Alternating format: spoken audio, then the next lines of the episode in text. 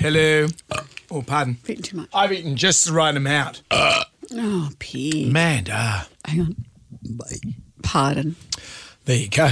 That's our podcast today. Ready for book club? Jonesy and Amanda's Holiday Book Club. Well, hi, how are you? Nice to be back. Nice to be back. We thought today, in our exploration of our lives as written through our books, we might look at teenage crushies. Yeah. The first kind of frisson that you might be interested in the opposite sex. I remember watching Countdown and getting that vibe. With Molly, No, but the various Baby It's You promises. Remember that film clip? every man of a certain age talks about that film clip, and it annoyed women of a certain age because she was incredibly skinny with enormous bosoms.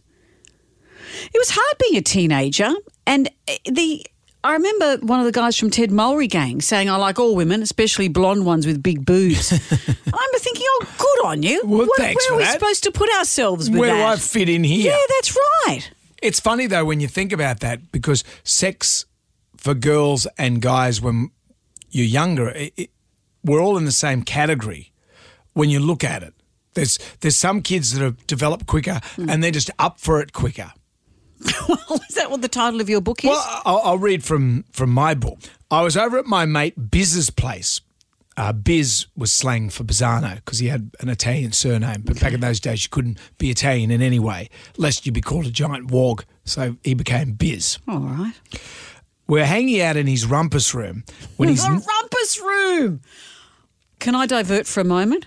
What Yeah, was in I- his I've only rumpus room? Oh, I've only read two but lines. the rumpus room. Shag carpet, pool Billiard table. table? Yes. Yeah, Keep that going, keep going. When his next door neighbour came over, she was a pretty blonde who was a couple of years older, and li- unlike me, she had certainly developed. Mm. She was wearing a Ben's bikini, which was an iconic 80s brand, and she'd asked if we wanted to come for a swim. The fact that she was asking Biz when it was his house and his pool didn't seem odd in the slightest. Miss Benz, she oozed sex, the way she walked, the way she talked. It just looked like she was up for it. She, we sat round the pool and she said, So you go to an all boys school? I couldn't live without boys. Making conversation because Biz, who wasn't the chattiest Kathy in the world, he wasn't helping anyway. I said, Yeah, me neither. Miss Ben said, What, you can't live without boys? Are you a poof? Oh. Still no response from Biz, not even a laugh, which might have helped the situation. She said, What's your name again? For some reason, I panicked and said my name was Simon. Don't ask me why I said that. But this girl scared the hell out of me. And with that, she got up and left us. I must admit, I felt a wave of relief. Biz suddenly springs to life and said, Let's get a Milo. That story has everything Milo, Simon, Rumpus room. rumpus room. Miss Benz. Someone turning up in a cosy, just walking around in a Yeah. cosy. I, I, Did I- she go for a swim? No. No. Did you have a Milo? What a cliffhanger. We just had a Milo, but Biz had no idea what was going on. He had no idea, and he was more developed than me. Like I was underdeveloped at 14. I had nothing Well, I'll read an excerpt from mine. except the odd hair here and there. Tells you my virginity. I had a lot of hair, unfortunately. I Did wish you? I could have told myself then, don't panic, wax will arrive. How much hair? What? Too much hair? Well, everyone, when you're a teenager, thinks it's too much hair. I remember being with my mother at a family reunion at the beach. And mum said to me, Amanda, I can see your hairline. And I said, Mum. And my auntie said, Don't worry, Amanda, we've all got them. Dreadful. Ah. It wasn't down at my knees. I didn't have a Bermuda shorts line. Yeah, but, But still. still. Well, let me read a bit here. This I used to go to Umina with my friend Melanie. Mm. Her parents had a caravan there every Christmas. It was the most exciting thing that ever happened. I've met Melanie. Yeah. She's a lovely lady. She is, and we still laugh at this. We never talked to boys, but we thought about them constantly. So I've got here the diary records my crush that my friend Melanie and I had on a boy we met at Umina Caravan Park. We didn't know his name, so we called him Todd. If only he'd been Simon. And we pretty much stalked him around the clock, mysteriously bobbing up behind him in the surf as he's trying to catch waves, running like loons to catch up with him in the street, then casually sauntering past as we go to the shop to buy salt and vinegar chips. None of this was easy while attempting to hold our stomach in and our stomachs in and hide errant hair sneaking out of our bikini bottoms. Finally, after two weeks of shadowing Todd's every move, Melanie and I plucked up the courage to say hi to him. And this is what I've written from my diary. Seeing him sitting there by himself, I felt a great surge of courage. And before I knew what had happened, I dragged Melanie over with me and we said, We saw you sitting here alone and thought we'd come and keep you company. After all those days of thinking nice in in the surf sounded obvious, this surely surprised me. That said, oh, he said, although he seemed a bit embarrassed, Well, plant yourselves. Now, what are your names? it was so What's fantastically perfect. What's he in the Shira Lee? Was Well, it that's Brian I, Brown? that's how I've written it. It was also fantastically perfect and easy, and soon we were talking away happily. Yeah. I mean, this was this had never happened. He isn't all that sensitive, not outwardly anyway, but it doesn't matter because he's friendly and funny. An example of his wit is as follows. is as follows. This is what I've written. His mother said to him, You don't drink any more, do you, Pete? And he said, Well, I don't drink any less. He had such a cute grin on his face when he said it, I'll never forget it. So his name was Pete, Apparently so. not not Todd. I asked him what football position he played at school. He had an embarrassed grin and then answered, Reserve orange peeler. Just little things like that are so precious. He, he's a riot. Then we planned to meet up with him the next day. Yeah. And then this is the diary entry for that day. Are you ready? We woke up to the depressingly horrible sound of rain. We casually went snooping around his van, only to find it hooked up and ready to go. What? We went to the toilet, and when we came back, it was gone. What the toilet? No, the van. Oh, this is what I've written. We couldn't believe it. We ran up to the office only to see the little van turn out of the driveway. It's the saddest picture I've ever seen. The very reason for our happiness, so much a part of us, turn away forever. Why is life so cruel? I've actually written those words. And so Todd just left. Todd just left. And Melanie got sunstroke, and we had to spend all day in the toilet. Well, both of you though. Well, I was her friend. Well, I was annoyed at her. Who- Because that's why we had to go to the toilet because of her sunstroke. Who would have ended up with Pete slash Todd? Well, you know what's interesting? In year 11, our school used to go to Jindabyne for a school camp. Mm. I saw him there. really? Yeah, he pretended he didn't remember me after all those hour we spent together. Yep. Yeah. And he cracked onto a girl I went to school with. really? Yes. What did he say to you? I said, Were you at Umina beach? And he said, Oh, I might have been. Might have been. But that's how that's how it was all romance. There was nothing saucy about it. No. We just wanted romance until Melanie had to go to the toilet. With sunstroke. Yeah. While you had Todd slash Pete, Hmm. I was still dealing with Miss Benz. Do you want to hear more? Oh, there's more from Miss Benz. See, if you'd got together, at what point would you have told her your name wasn't Simon? Well, this is, let me read on. Please. Later, we were both riding our push bikes back to my place when a girl's voice yelled out, Hey, Anthony, Biz's real name, and Simon. Biz stopped, but I kept going. After a while, I realised I was riding solo, so I turned around. I saw Biz's push bike at the side of the road, but no sign of him. His bike was at the edge of a reserve that led down to the water. I followed the trail, and there was Biz. What? With Miss Benz, and she had a friend with her. Oh, terrifying. Miss Ben said, What's the matter with you, Simon? You deaf as well as gay? That's how I met Julia Gillard. I was perplexed, then remembered the alias I'd gi- uh, given her a few hours earlier, but said nothing. Her friend thought it was hilarious, and suddenly Biz sprang into life with a giant horse laugh. Great. How was I going to get out of this? So, adapting the old, before anyone thinks you're a fool, change the subject, I said, What you doing? Miss Ben's friend said, Having a smoke, but we haven't got a light.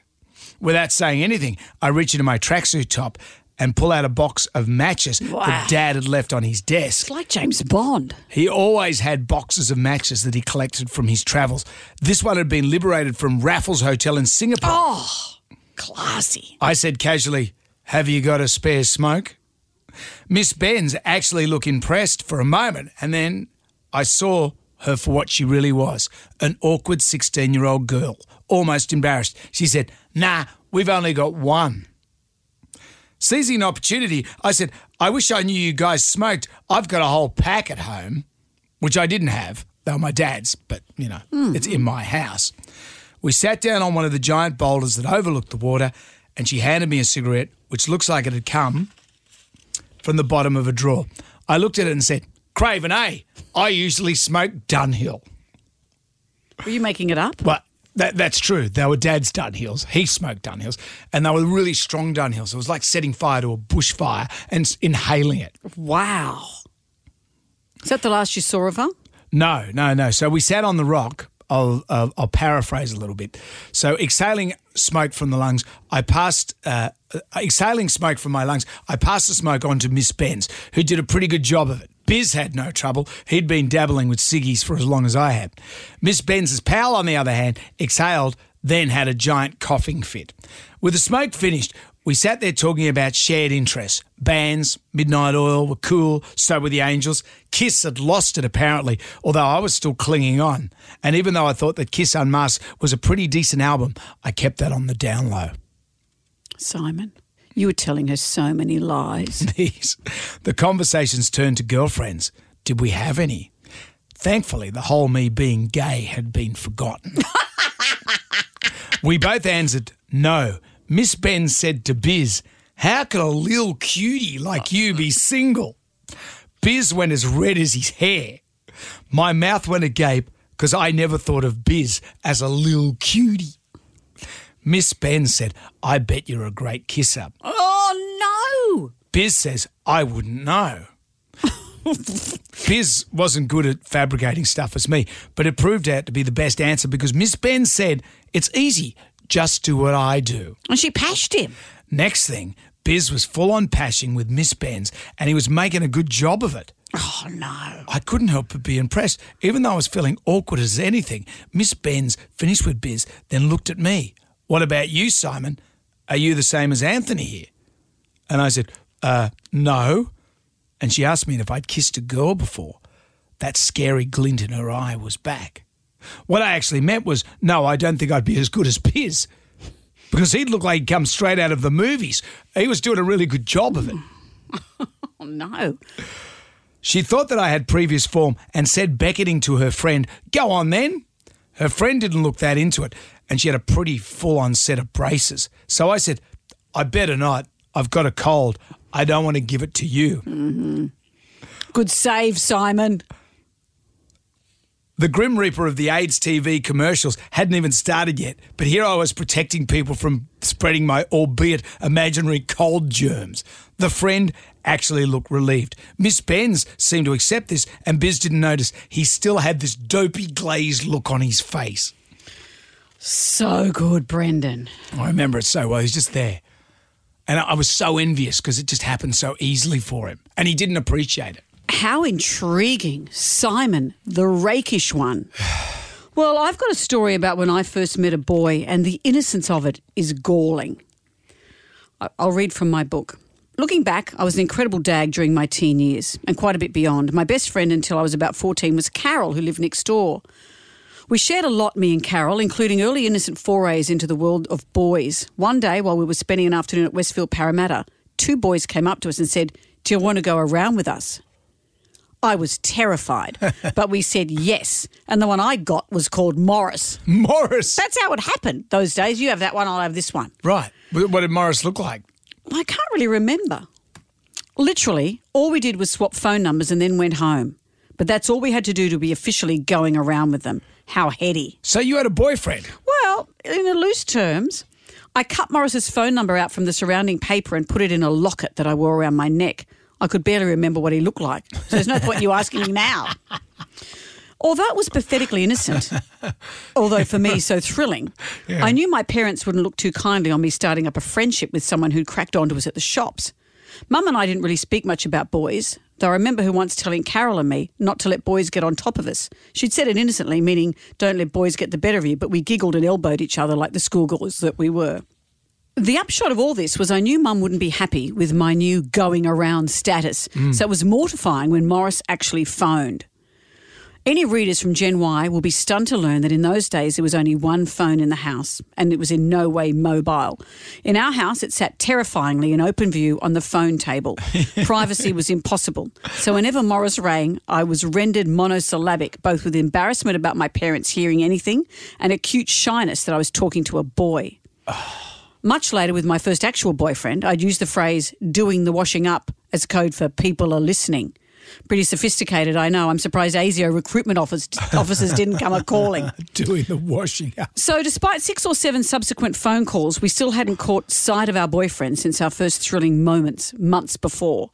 Eventually, Morris and I, and Carol and the other one whose name I can't remember, agreed to meet at our local railway station. Presumably, we'd planned all this with smoke signals so Mum wouldn't find out. When Carol and I got off the bus on the big day, we looked around briefly, couldn't see them, and headed home. we didn't even plan what time. We just thought, oh, they're not at the station, we'll go home again. We hadn't even organised a time to meet, so how we imagined Morris and what's his name would somehow miraculously be there waiting for us defies logic. Idiots. Then again, if we had met up, what would we have done? I'd hardly even talked to boys before. It's weird. I went to a co ed school and was mm. friends with boys in my year, but I didn't see them as boys. And the ones in the older years who my friends and I liked were chatted to in terms of shut up, fat stuff, and what are you looking at, brace face? That's how you conversed. Finally, the pressure of our high octane love affair with Is Morris that- and his is that them talking to you or you to both. Right. Both. If a boy liked me and said anything, that's what I'd hit back with. So I'm going to tell you the, how the relationship ended. Well, it ended. Finally, the pressure of our high octane love affair with Morris and his friend got too much. Carol and I decided we had to drop them. this, despite having never actually seen them again since that first day. So you, you didn't say to them you were dropped. Read on. After much debate, it was decided that Carol would go first. So she called Morris's place and asked if she could speak to her boyfriend. He wasn't there. So Carol said, Can you tell him he's dropped? And now Amanda has something to tell you. Can you imagine my horror? But I had to man up. Our beautiful relationship had to end. You're the best boyfriend I've ever had, I said, but I have to drop you. I'm sure to this day, Morris bears the scars. I could imagine. He'd be a, a self help group talking about the one that got away. So there was no physical No! experimentation. No, nothing. Nothing. But I still wear the locket to this day, and I wish I'd kept the piece of paper with Oh, his name the in it. number, and we could ring him. Oh, Gee, that's when working on the radio is a terrible thing. That's what you would make me do. And he'd answer the phone. Hello, Amanda. I've been waiting for you. I'm still at the railway station. I'm waiting for you. I caught the 915. Well, well. well. Wow. We have a lot in common, you away. and I. Do you think? Yeah. Let's uh, put a bookmark in the uh, the pages and All we'll right. put them back in our library. Let's do it. What will we talk about next time? You'll have to wait for the next episode of Jonesy and Amanda's Holiday Book Club. Jonesy and Amanda's Holiday Book Club. For more Jonesy and Amanda podcasts, download the free iHeartRadio app. Oh, pardon. Should have eaten all that.